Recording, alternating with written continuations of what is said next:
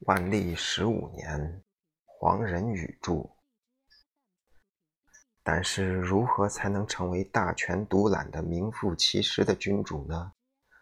对万历来说，第一件事情是使他的朝廷摆脱张居正的影响。那张居正的躯体已经离开了这个世界，但他的影子仍然笼罩着这个朝廷。朝中的文武百官根据对张居正的态度而分为两派，要就是拥护张居正，要就是反对张居正。拥张派的官员过去依靠张太师的提拔，他们主张夺情留职，在张太师得病期间公开出面为他祈祷。反张派则认定张居正是巨奸大华、伪君子。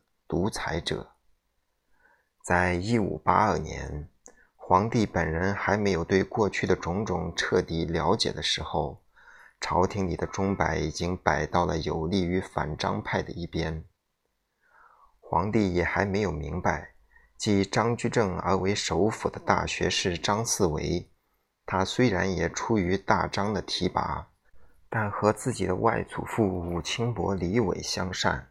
而与大半冯保有隙，他更没有想到，这时的张思维还正在利用反张的情绪来巩固自己的地位。大风起于清平之末，顾太师张居正的被参是从一件事情开始的。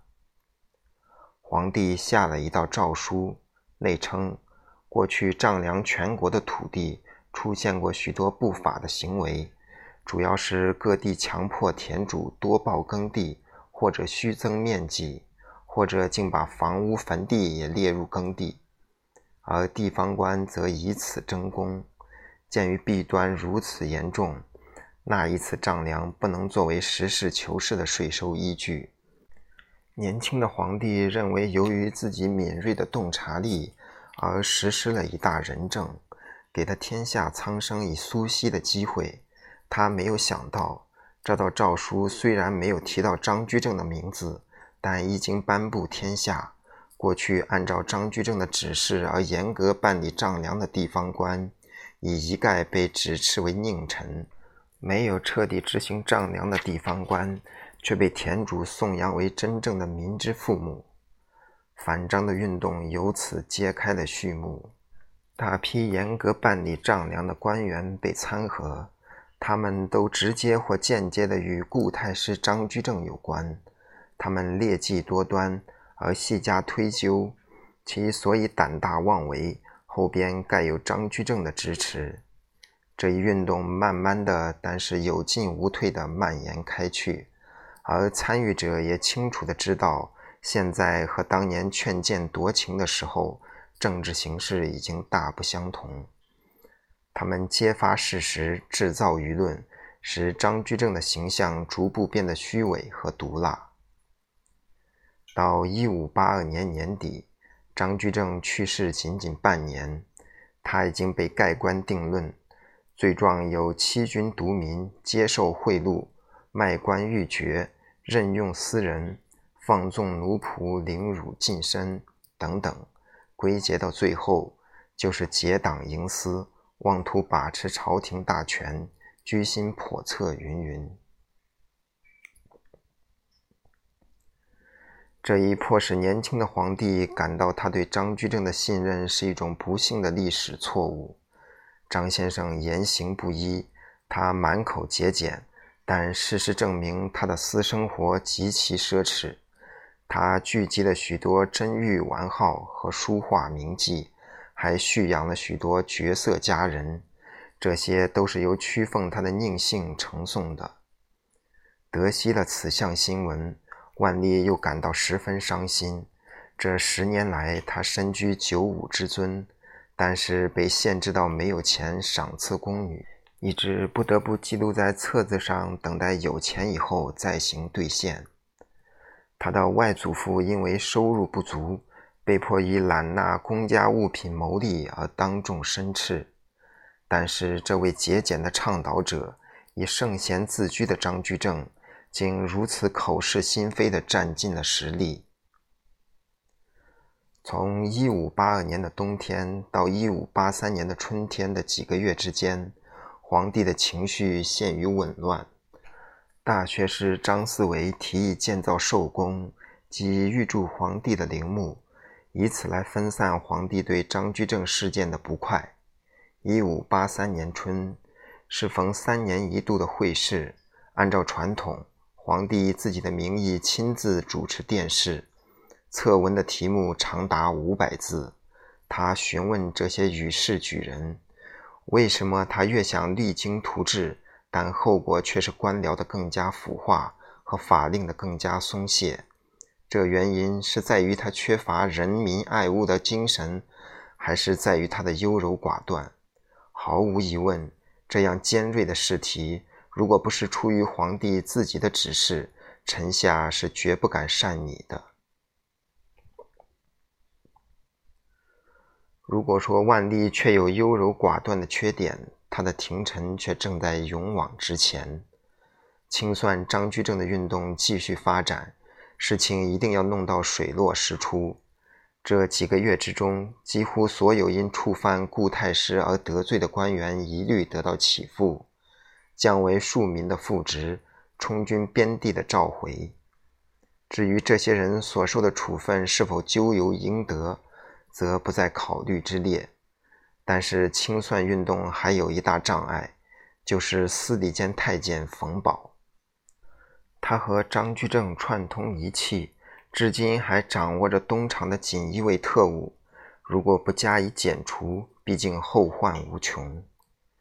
于是又由冯保的下属两个司礼监宦官出头，直接向皇帝检举。万岁爷的亲信之中，以冯保最为狡猾。他假装清廉，但前后接触的贿赂受以亿万计，甚至在张居正去世之日，他还亲自到张家取出珠帘五副、夜明珠九颗，都是无价之宝。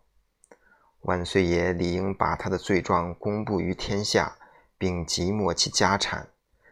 他们的说辞娓娓动听，除了冯保的遗缺司礼监太监。和东厂应由他们两人分别接替以外，所有想说的话都已说尽。但是皇帝还在犹豫，要是大办上殿吵闹争辩，又当如何应付？宦官启奏：“万岁爷，冯保纵有天大的胆子，也不敢如此妄为。”于是依计而行，下诏宣布冯保有十二大罪。欺君渡国，本应判处极刑，故念其上有微功，从宽发往南京闲住。这位大办从此终身被软禁于南京孝陵，死后也葬在孝陵附近。他的财产全部被没收，因为从法律观念上来说，皇帝拥有天下的一切，私人之所以得以拥有财产，这是出于皇帝的恩典和赏赐。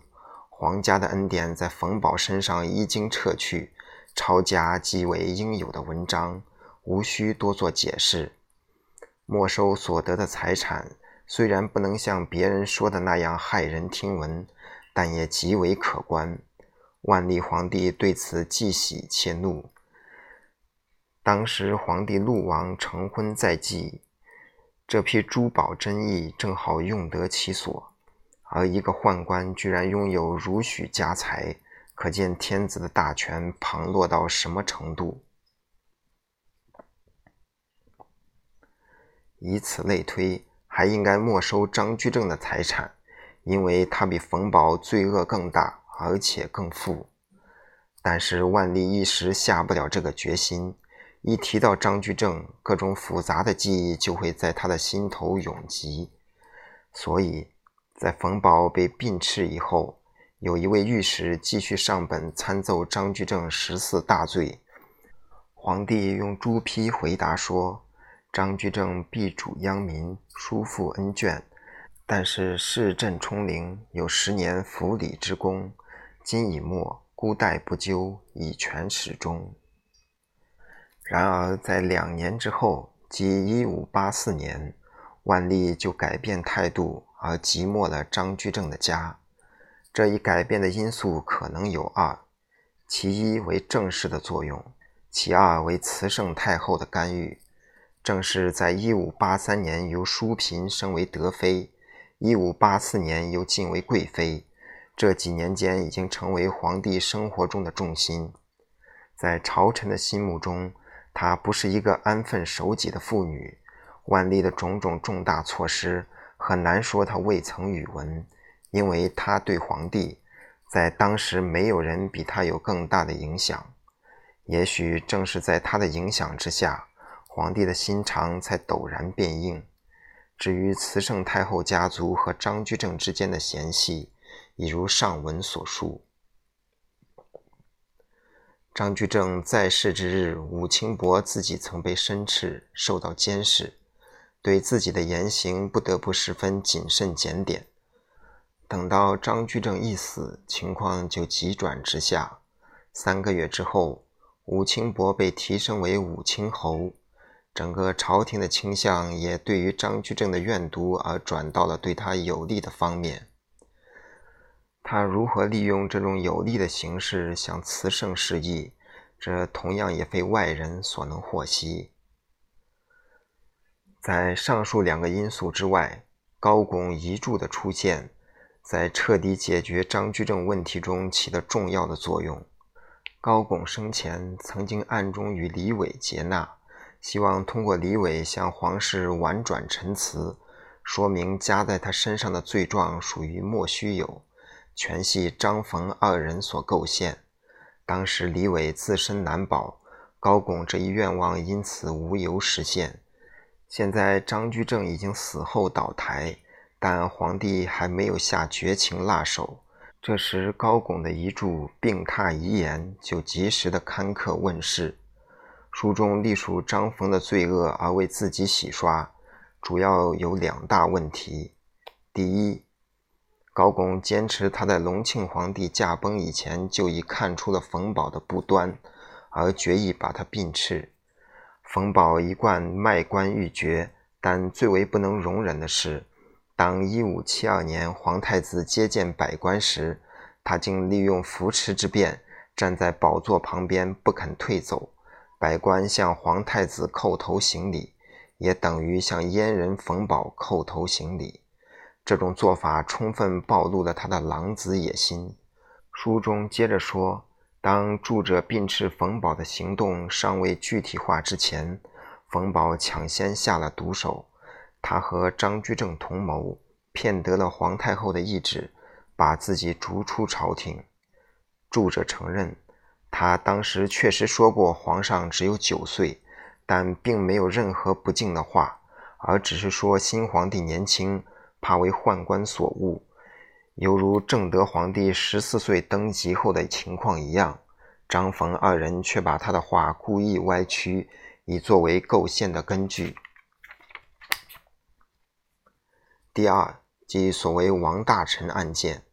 一五七三年阳历二月二十日，也就是万历登基、高拱被逐以后的半年，当日清晨，有一个人乔装宦官。在宫门前为卫士拘留，经询问，此人共称名王大臣，从前在别人家里充当仆役，现在没有雇主。这种闲杂分子在禁卫森严的宫门前出现而被拘留询问，过去也不止一起的发生过。但这个王大臣究竟目的何在，则始终没有弄清楚。《病榻遗言》的作者高拱。坚决声称王大臣来自总兵戚继光的麾下，戚继光当时正在张居正的提拔下飞黄腾达。要是这个莫名其妙的王大臣果如高拱所说，且不要招来多大的麻烦。经过一番策划，冯保等人定下了反守为攻之计，决定借用王大臣作为把高拱置于死地的工具。于是冯保就把两把精致的短剑。放在王大臣衣服内，要他招认是受高拱派遣前来谋害当今皇帝。如果王大臣的口供得以成立，他可以无罪，并取得一大笔报酬。张居正则运动拘讯此案的文官，要他迅速结案，以便处死高拱灭口。